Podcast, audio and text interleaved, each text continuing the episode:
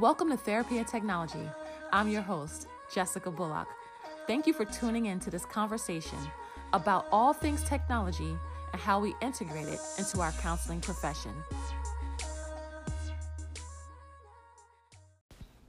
Hey everyone, welcome to another episode of Therapy and Technology. And I am excited to do this particular episode because this is a topic that has been at the forefront of our profession. And many of us are thinking about reopening. So, since this COVID 19 crisis, we have shifted in the way we think about private practice, all of us. And we are reshaping, literally reshaping the way we do business.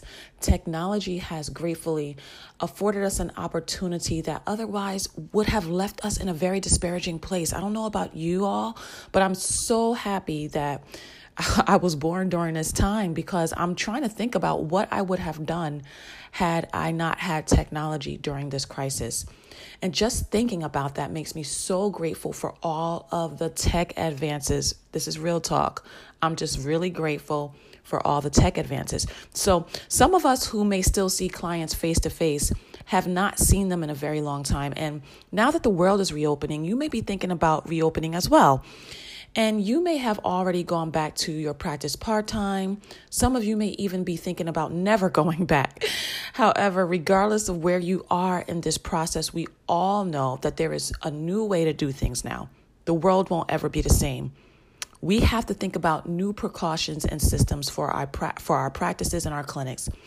And I put up a post the other day that said, "Let's not go back to normal. Let's go back to better." So I'm excited about this direction that we're going in. Let's go back to better. And so, according to the American Medical Association, they have some recommendations that we should look at.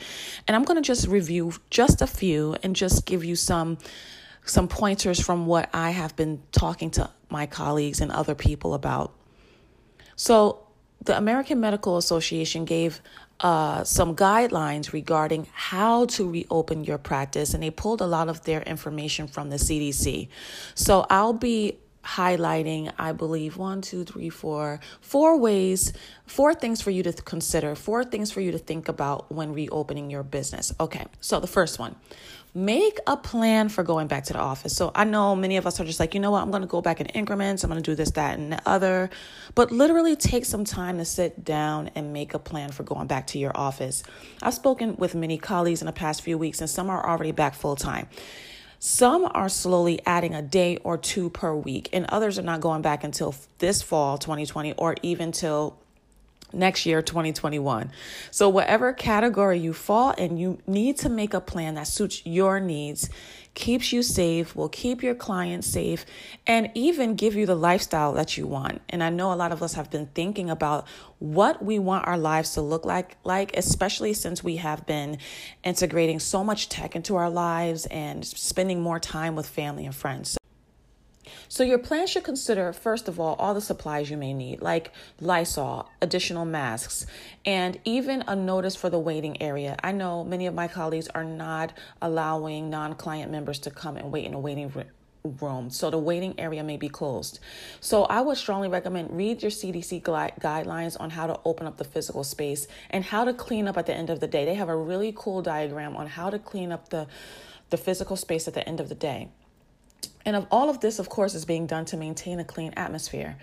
So um, think about two reopening incrementally. So that brings me to my next point. You want to think about a modified schedule some days in the office and some days out of the office. If you have an admin team, they may be able to work remotely for a short period of time, and you can even slowly integrate them coming back into the office.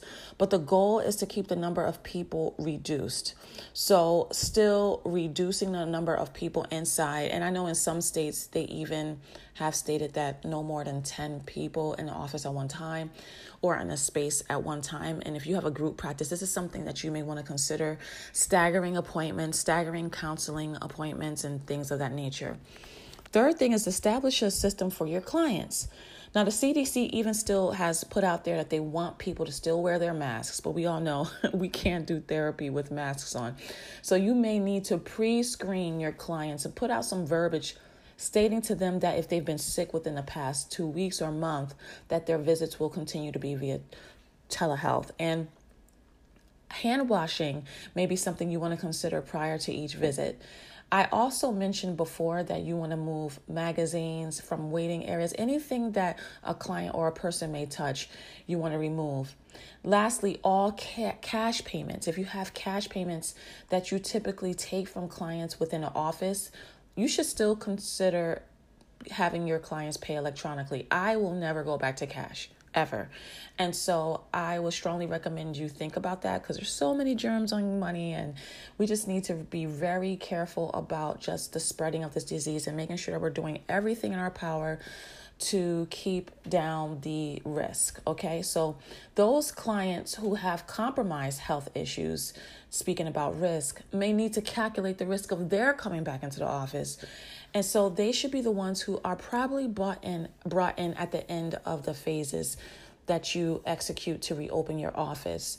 So if you have clients who have like comorbidities and suffer with diabetes or asthma, you may not want them coming to your office. Think about having them come in when, you know, everything is even more safe.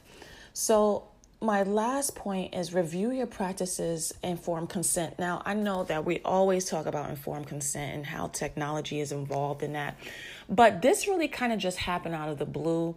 All of these things, uh, you know, the technology, people adding tech, adding tech policies. And I'm pretty sure even after practicing with tech and online counseling, you even have more informed consent policies that you've come up with. And now, if you're one of those people who don't have anything to add or change or consider about your telehealth policies during during this time you may not be thinking broadly enough so i would encourage you to speak to a friend a colleague and collaborate about things that maybe they've added or changed to update their informed consent because I'm pretty sure you may not be thinking about something.